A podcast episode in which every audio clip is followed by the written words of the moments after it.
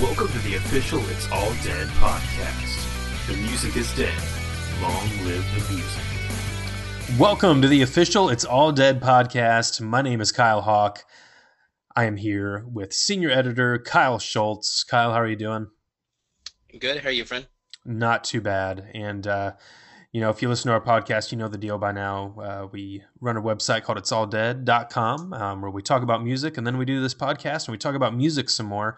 And last year, when we started all this, uh, the very, I think it was the very first podcast we did uh, was on albums that had turned 10 uh, that year. So in 2003, we talked about some of our favorite albums that were turning 10. And so we decided to do our second annual Albums Turning 10 podcast. And so uh, today we're, we're zoning in on some of our favorite albums that came out in 2004 and talking about them. And, and we were just talking as uh, before we started this about how many great, great albums came out in 2004. It's kind of crazy when you think about it.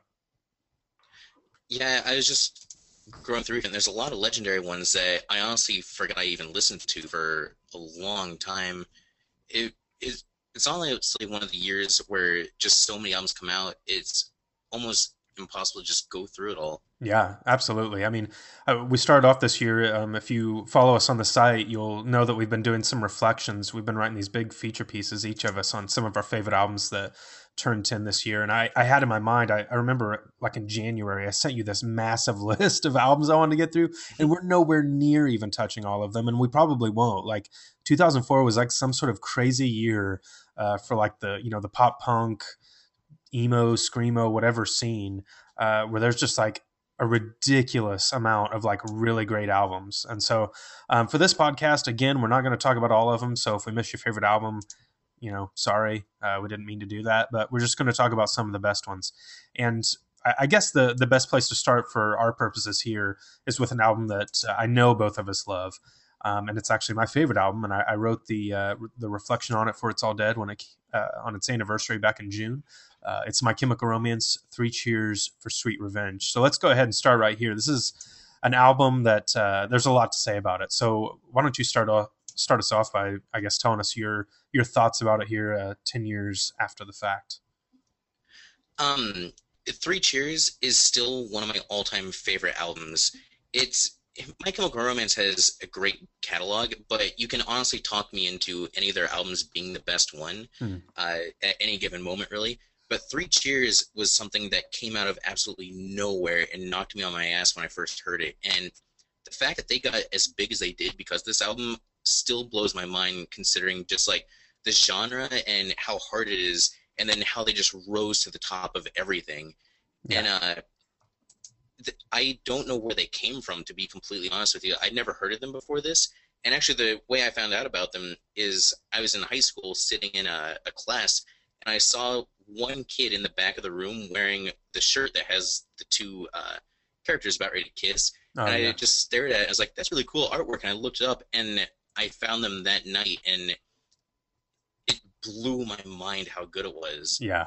It's just how hard the guitars are, the melodies, and then Gerard Way just gave an electric performance. I there's still nothing out there like it. Yeah, that man, I'm, i can already tell we got to be careful, or we could just do a full podcast on this album now that we've started talking about it. But it's it's literally yeah, one of those albums. It's so infectious that you remember that first time you hear it you know, like I, I remember I, I, was riding with uh, my friend Mitch, who were in college, we were coming back from Oklahoma City.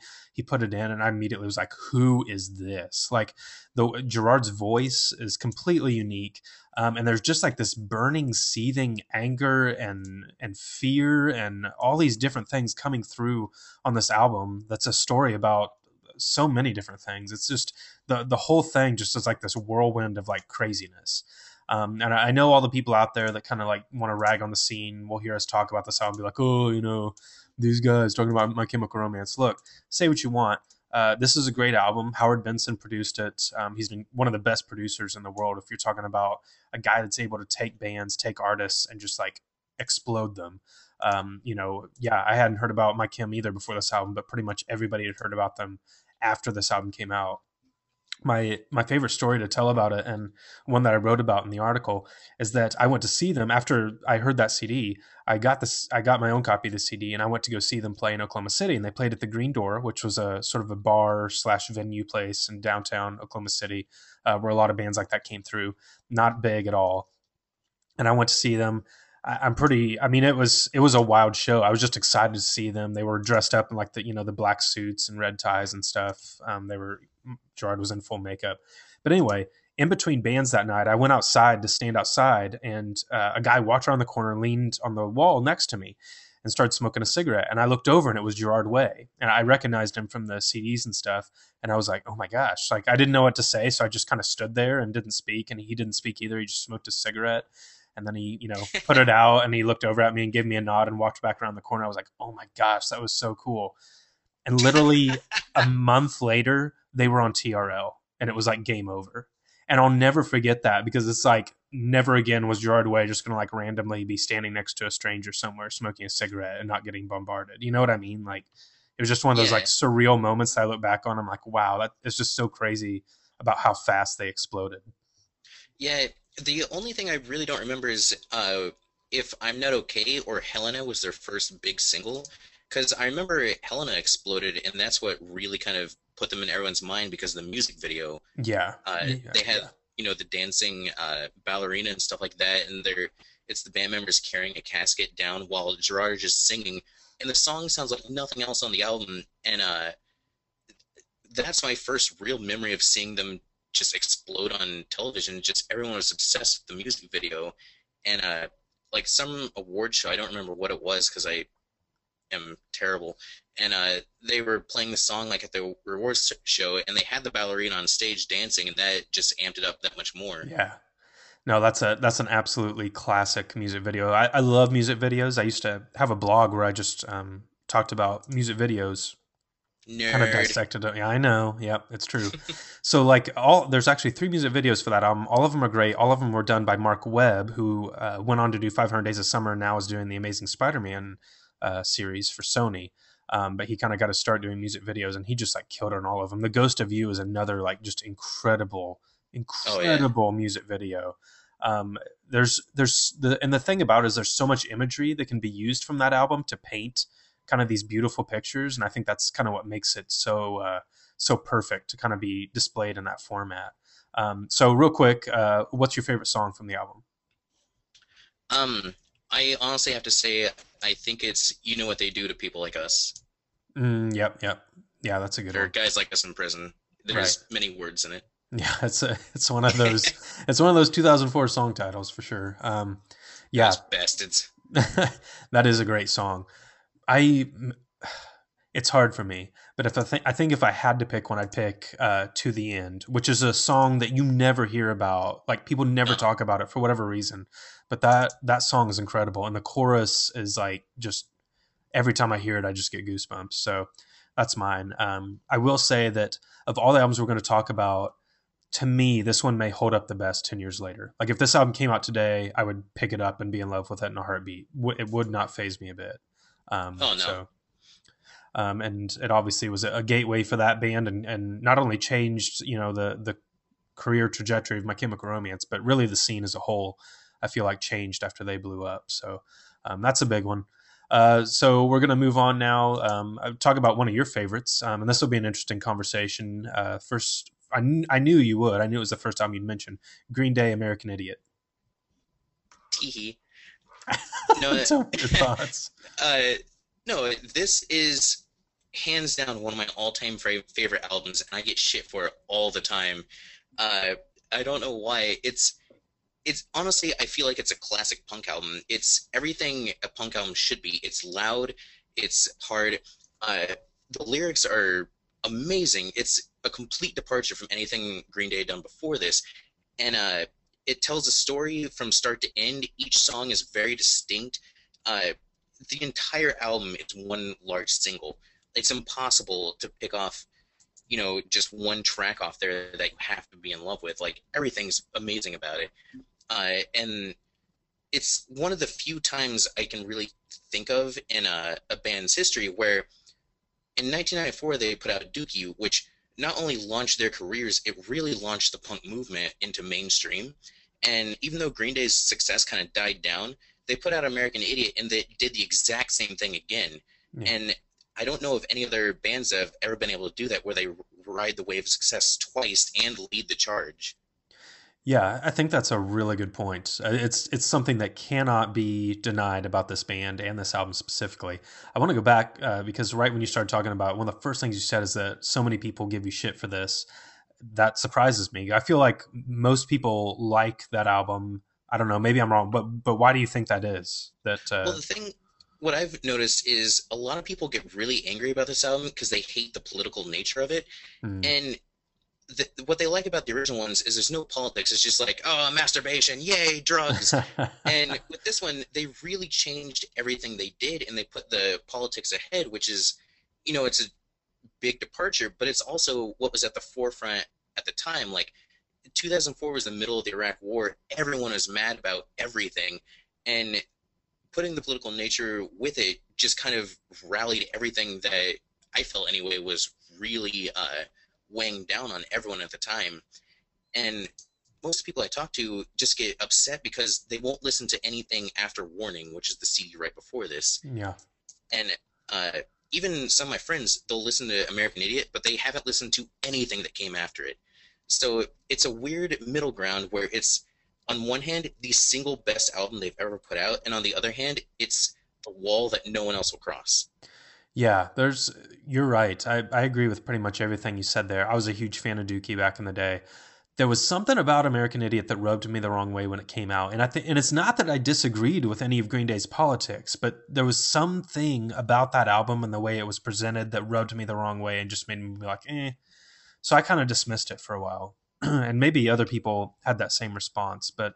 Um, the interesting thing is that this album became what it became. Like I don't like just huge arena rock tours you know that they've done musical like broadway musicals from it it, it kind of like took on a life of its own and like ballooned like past the point of it even being a green day thing but just mm. that album american idiot being an entity in and of itself which is really weird. I think it's you know we just talked about chemical romance i think they came close to that with the black parade but i don't really think there's been anything like american idiot since that album.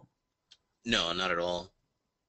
So what are what were your thoughts i guess as that was happening? I mean it, i don't think it was right away. American idiot came out and i feel like people took a year to kind of process it and then it kind of became this mammoth thing or something.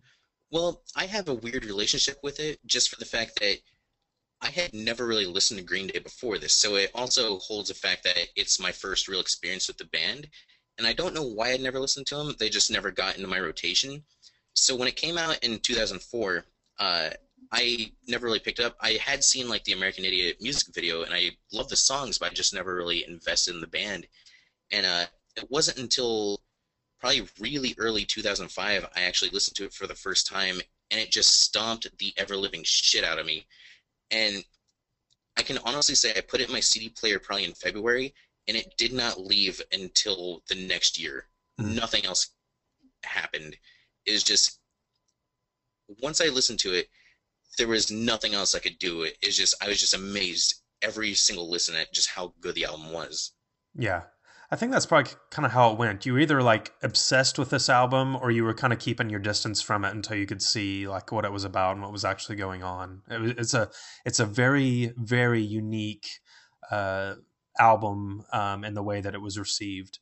Um, and there's no doubt about it. Green Day is one of the most culturally relevant bands uh, of our generation um, you know, two decades in a row, they put out something completely different uh, that kind of reinvented the band and uh, kept them alive. They put out some crap over the years, and then they've put out some stuff that'll that's going to last for a long time. Uh, real quickly, favorite song on American Idiot? Uh, it's actually split in terms of epicness. There's nothing that can beat Jesus of Suburbia. There just isn't. Yeah. But overall, there's a song called Letter Bomb, yeah, which um, I don't think it's a, enough. Uh, so pretty much nobody at this point is going to say "Wake Me Up When September Ends" because it's we. There was, I think, it's like 2005. That's the only song that got played on the radio. Um, but I think uh, so.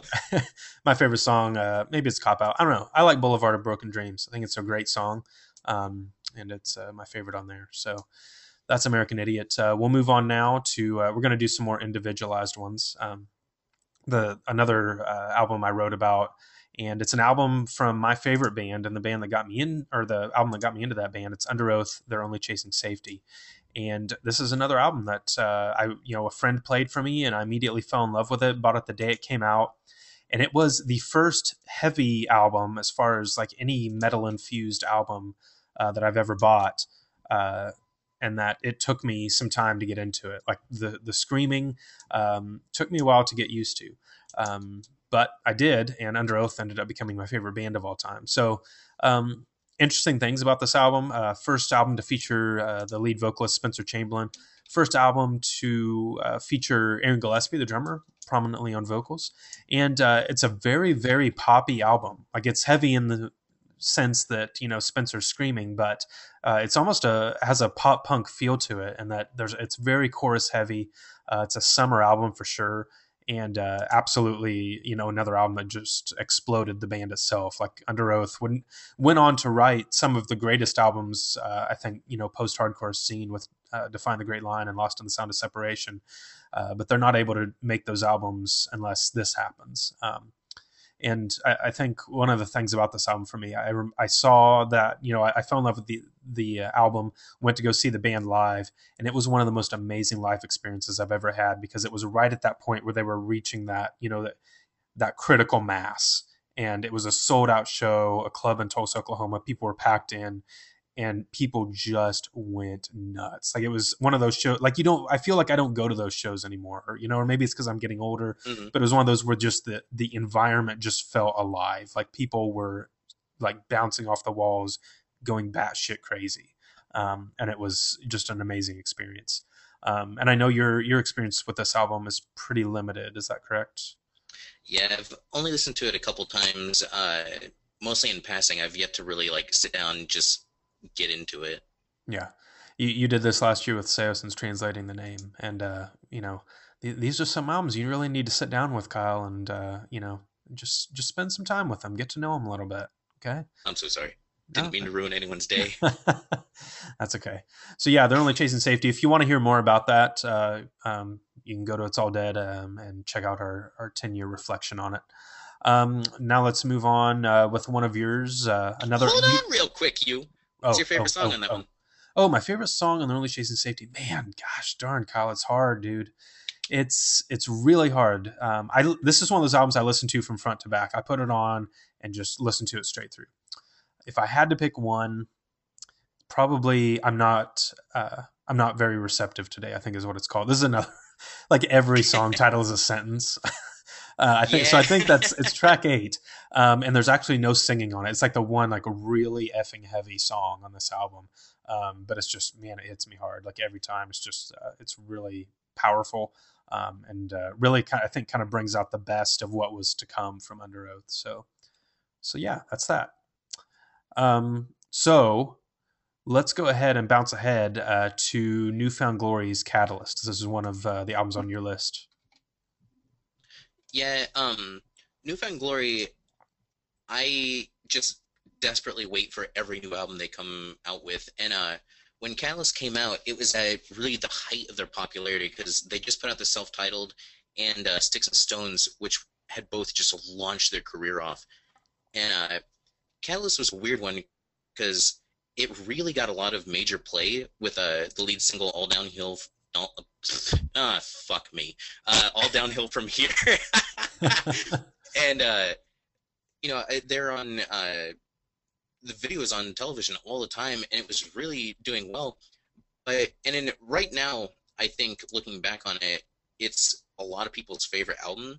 But when it came hmm. out, I had a it was a weird uh, moment because it was just slightly off from the rest of the CDs they put out, and I couldn't yeah. quite put my finger on what it was at the time.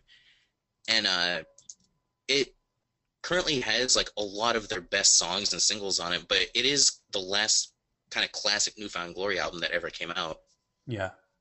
You, you know, it's interesting. This this album is always a wild card to me, and we're going to talk about another album very similar to this, in which it kind of I feel like it has a divide, like a there's a division between people who love it and are going to proclaim it, and people are like, eh, no, I can do without it. Huge New Found Glory fan, but no thanks.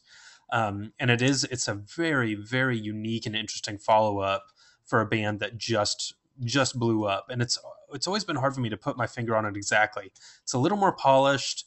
Uh, it feels a little more, I guess, mature in a sense that maybe some of the songwriting is just uh, not as predictable. I, I don't know. Uh, it, am I right there? Is there something just there's just a twinge of difference? Yeah, it's uh, I th- what I've come to think of it is is there's a bit more maturity with the songwriting. They do a bit more experimentation. Um, the last few albums had just been nonstop, just heavy uh, pop, and this one they take their time and really just kind of play with the songs a bit more. And there's a bit more acoustic to it. There's uh, one or two songs that they added in a keyboard, and it was just one of those things when you listen to it for the first time, you're not expecting it. You just sit there going, "What is happening?" And it's not that the songs are bad or anything like that. It's just it's just different from everything they put out uh, prior to this. So it was just weird. I'm not used to it. That yeah. I you just couldn't really kick for a while. Yeah, I, I think I agree with that. Um, it also has some really weird, creepy album artwork that uh, I immediately can see in my head whenever I hear this album talked about. That has nothing to do with any of this, but that was a thing. um, so here's a question for you: Where does this album fall for you overall? You know, where would you rank it amongst New Found Glory's catalog? Um, honestly, probably third. Yeah, most likely third. Behind. Uh, Sticks and Stones is my favorite, and then Not Without a Fight is the second one I'd say. Okay, interesting. And your favorite song on Catalyst? On Catalyst, it it has to be All Downhill from Here. Yeah, yeah, I agree it's with just, you. It's too good of a song. Yeah, it's cop out, but it's the truth. Um, so kind of is what it is. And of course, New Found Glory has a new album coming out later this year. Uh, actually, not too long from now. So that'll be interesting to see where they go. New Found Glory is still kicking. Uh, so yeah, I, I, you know Green Day's still together. I was getting ready to say they're the only band that we've talked about so far that still is, but uh, but they are they are still trucking. So um, and so is the next band, um, and they actually just announced their 10 year anniversary tour for this album, and I am going to it, and I am really excited. Uh, it's Relient K. Mm-hmm. And uh, I know you had a, a little bit of uh, experience with this album when it came out for me, it's an album I still listen to. I listened to it when it came out. It's the album that won me over to Relient K. Um, I was I was aware of them. I, I, think for a lot of people, this is the album that you know they had the big single "Be My Escape" and kind of got big. Um, but I, you know, if you were kind of growing up in the youth group world, you knew about Relient K because they put out these really cheesy, corny Christian pop punk albums. Uh, it was definitely not my thing. Uh, I just I never really got into it that much. But when this album came out, like the songwriting took a leap. Um, th- I mean, there was still you know a twinge of the goofiness at times, but uh, Matt Thiessen as a songwriter like absolutely crushed it on this album. Like I, I listen to it now, and I'm still some of the lyrics um, and his wordplay and, and the way he puts it all together just kind of blows my mind. And that's on top of the fact that it is just pure, unadulterated pop punk. Like um, I think when I when I think of pop punk, some of the albums that pop into my head: Yellowcard, Ocean Avenue, Turned Ten last year, and then this one. Um, it, it, comes straight to my mind when I think about what what uh, 2000s pop punk sounds like. Um, what was your experience with the album when it came out? Um, it was just kind of passed me by one of my friends, and it was one of those things that I'd listened to it in a car a lot, and uh, it was just it was really just happy music, and it was weird from everything I listened to because you know it was uh, all these other songs are coming out. and It's all just kind of heavier material. It's all depressing, and Relient K was just so happy. It was just one of those things you didn't quite know how to deal with it because it's like, but but I want to be sad. yeah, that is true. There's a there's a lot of uh, good feelings. I mean, they've got a song in there called uh, high of 75 talking about a, a, great sunny day outside like you know it's hard to listen to it and not feel like not be in a good mood like they they definitely kind of pulled that off to perfection um, i'm really excited to to see the album performed on this 10 year anniversary tour uh, that's the thing that a lot of bands are doing now and um, it's one that i was hoping for and, and it's one that i'm going to get to see um, I I, uh, I would encourage anyone out there um, that hasn't you know revisited this album in a while to check it out because I still feel like it holds up really well. Relient K's put out some good albums since then. This was the album that kind of launched him. I feel like in the right direction. Um, but mm-hmm. for me, this is kind of the one that still stands the test of time. The the one that I keep going back to, and really find uh, um, a lot of uh, joy in. I guess. Um, do you uh, do you happen to have a favorite song from that album? Um, honestly, I think it's high as 75.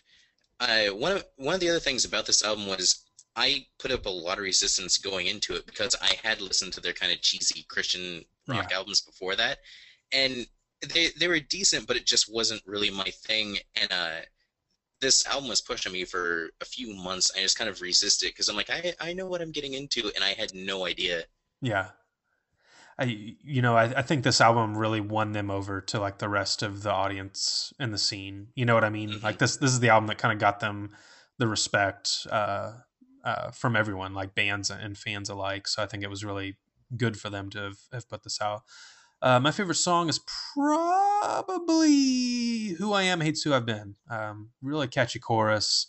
Another fun music video that I still remember. So yeah, I, I don't know. I don't know. Um, and plus, they they call their album mm-hmm. like you can't even like you have to say it with your mouth closed that's pretty awesome um, definitely unique um, okay enough of that. Let's move on to another album that we we've talked about on a podcast before but uh, we're going to bring it up here and, and discuss it again briefly. Say anything is a real boy. Kyle take it away. You know it's there is nothing to be said except this is a legendary album. It it honestly really came out of nowhere because no one had really heard of say anything before this.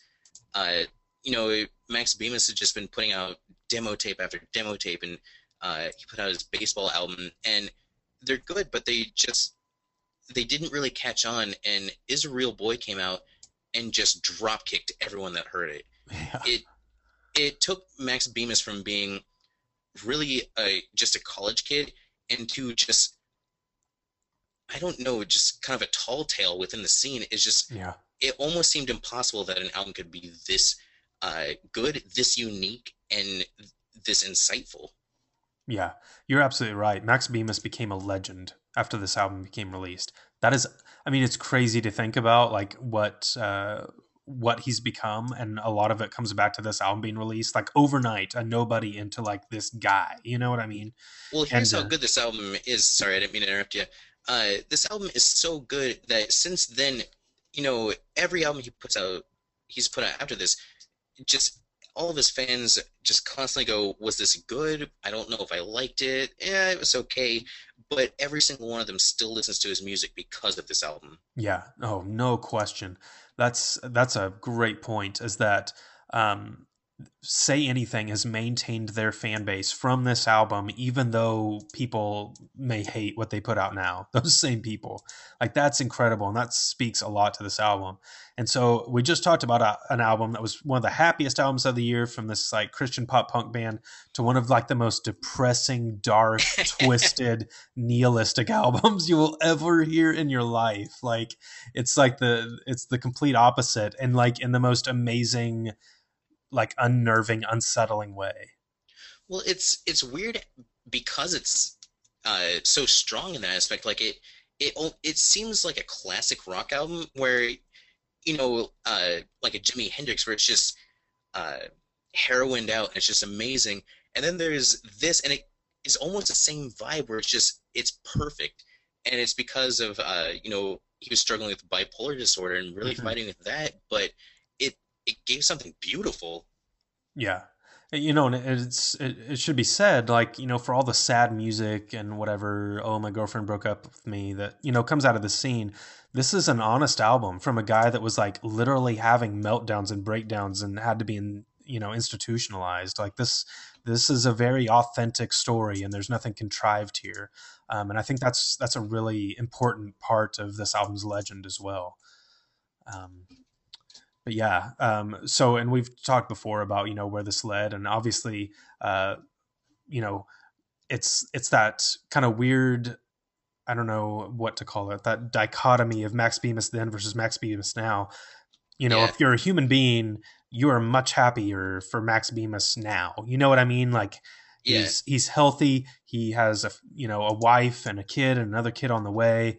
Um, he's still making music he could never write this album again and that's a good thing you know what i mean like even though we would want to feel the way we felt when that album came out we don't want that. You know, it's such a weird, uh, strange thing.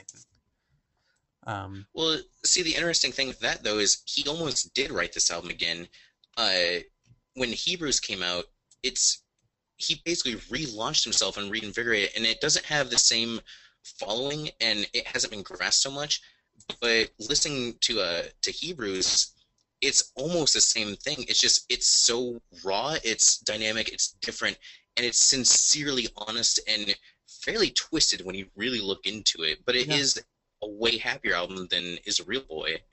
Yeah, I guess it's the kind of the opposite. If if okay, so if Max Bemis were to create is a real boy today, Hebrews is probably as close as it's going to come, and by that we mean Definitely. you know no guitars, angry dad, you know like all these like crazy things that like only Max Bemis could get away with, and he totally pulls it off. Um, and I, I do like Hebrews. I, I loved your review of it by the way. If you're listening, uh, you should check out Oh, thank review you. of that album. It's it's really good. Um, so is yeah, a real it's, boy. yeah, Go it's ahead. not as dark as is real boy, but it's the same type of just sincerity.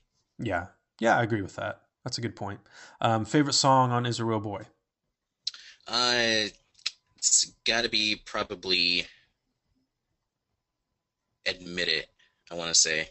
Yeah, that's a lot of people's favorites. I, gosh, oh man, I, I want to say that now. I don't know. There's a lot of good ones. It kind of depends on the mood I'm in too. Um, it's such a weird Oh, album. It's now that I've said it, it's a weird album to pick a favorite song from. Um, uh, yeah, I guess I'll go with Admit It too. Sorry. Alive with the Glory of Love is probably a Oh, close yeah. second. Yeah, that's a good one. Um, so yeah, Israel boy. Maybe, well, gosh, I don't know. This is tough. It's one of maybe the most important album to come out in 2004.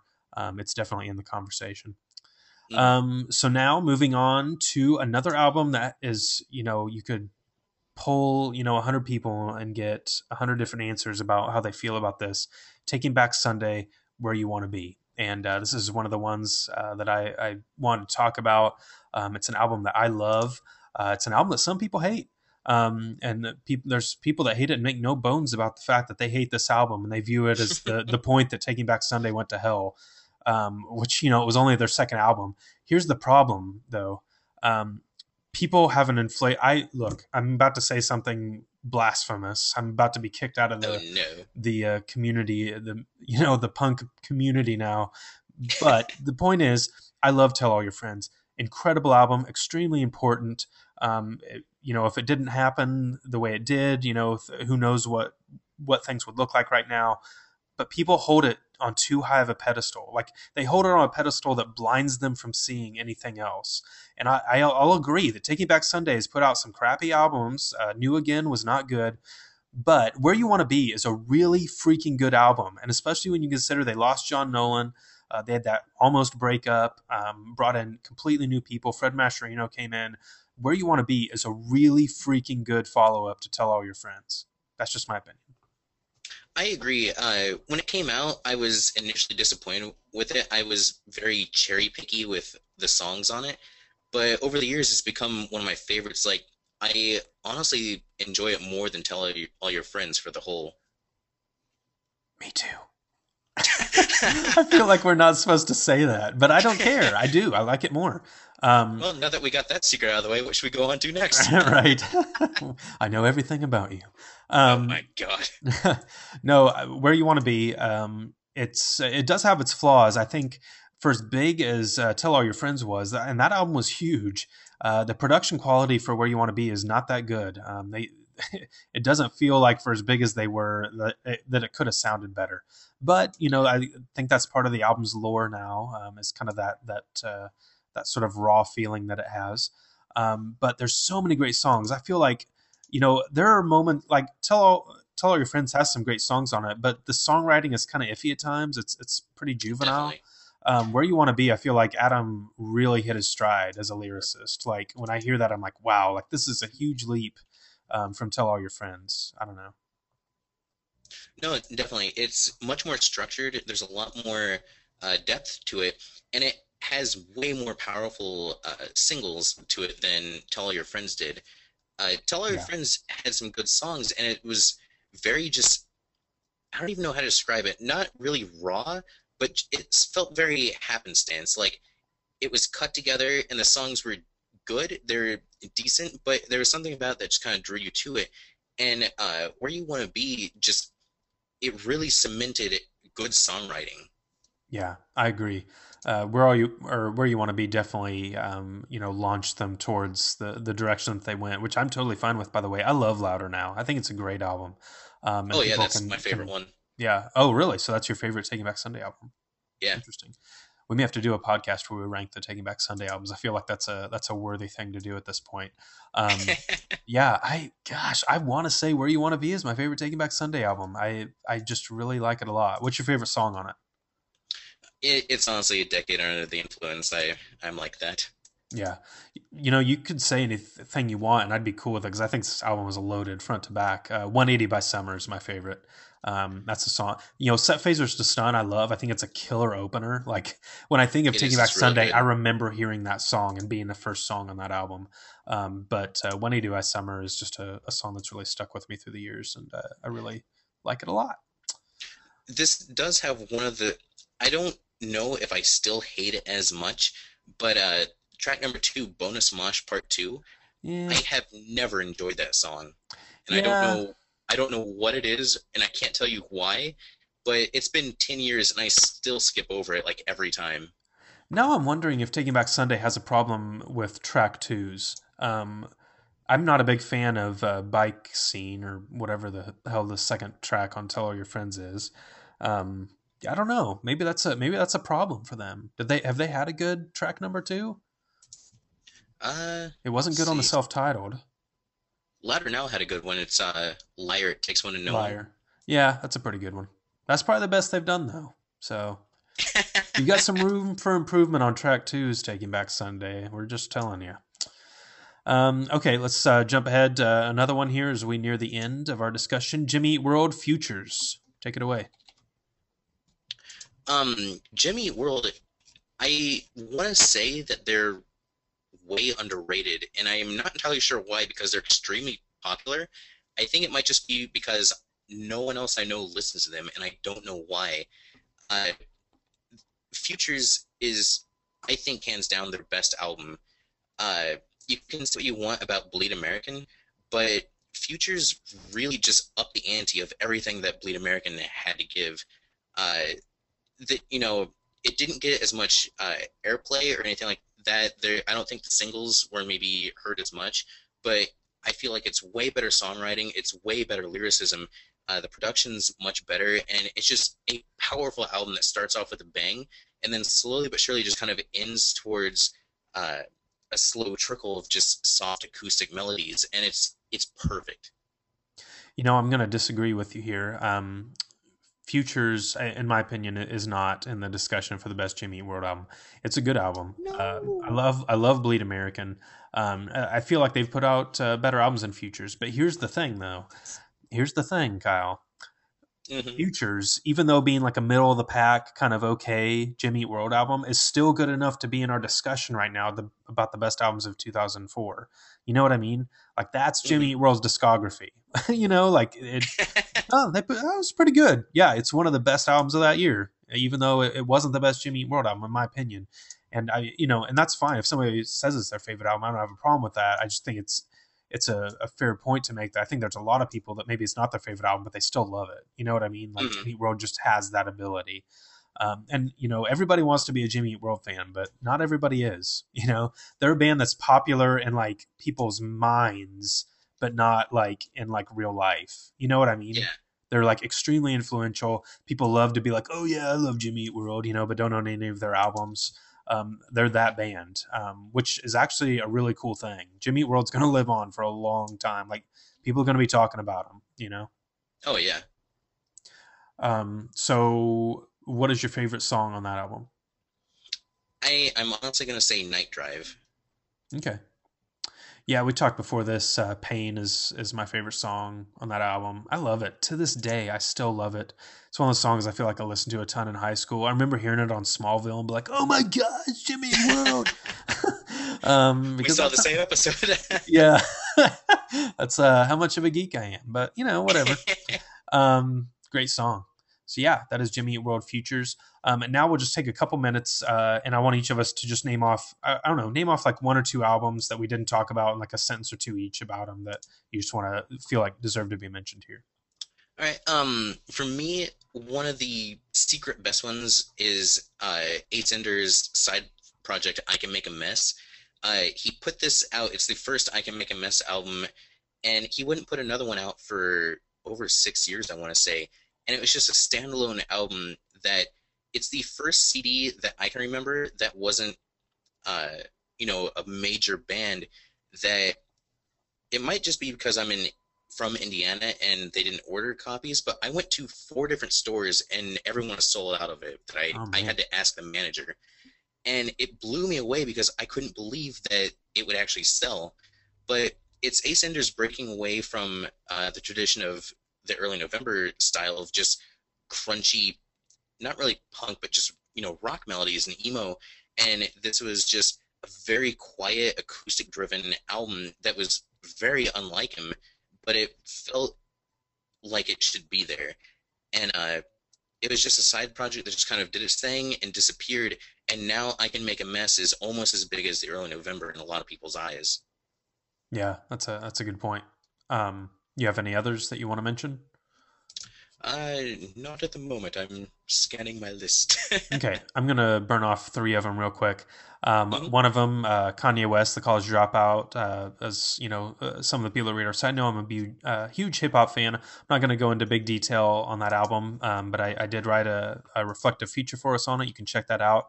Extremely uh, incredible album, uh, maybe the best hip hop album of the past decade. Still, um, he is Legend, I Am Hollywood uh, was a debut for that band, um, and they're getting ready to put out another album very soon.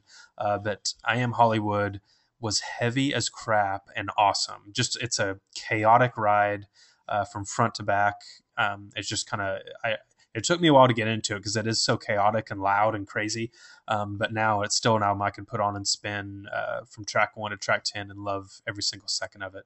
Um, they sound nothing like they did 10 years ago when they wrote that. They're a completely different band now, but uh, that's still probably my favorite sound of theirs. And uh, finally, uh, Showbread, No Sir, Nihilism is Not Practical. One of the weirdest albums you will ever hear in your life. Um, it's They're a Screamo band with a guitar player, or at least they were back when they put that album out. And it is just like the weirdest, weirdest album that you will hear, but I love it. Uh, they have a song about Evil Dead 2. Like, there's just all these crazy things about like horror movies and uh, just weird stuff. And it's uh, there's something like really, really interesting about it. Um, another one that you know that band went on to put out a bunch of different music that was all very different, but uh, that first album for me uh, was uh, definitely my favorite and what I consider the best. Did you ever listen to Showbread? No, I've never actually heard of them until this exact second. well, I tell you, and if if you're the same as Kyle, um, get on YouTube after we finish this podcast and look up uh, "Showbread Mouth Like a Magazine." It's a music video, and it is one of the weirdest, strangest, most hilarious things you'll ever see in your life. It will tell you everything you need to know about that band. So um, check it out.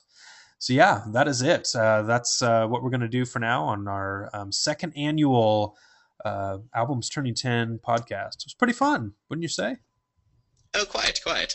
Yeah, yeah. So um, that's going to wrap it up uh, for us for now. Um, so, uh, you know, until next time, check us out at itsalldead.com. We've got all kinds of content going up there every single day. Feel free to join in on the conversation and be sure to subscribe to this podcast on iTunes and leave us a rating note there and uh, let us know what you think. So, uh, Kyle, thanks for joining us. Yes, sir. Joining us It's just me and you. I don't know why I said that. Um, of course, it's Kyle and Kyle. You just listen to the official It's All Dead podcast. Thanks for listening. We'll catch you next time. Toodaloo. Thanks for listening to the official It's All Dead podcast. You can download our podcast at iTunes and find exclusive music news and content at www.itsalldead.com.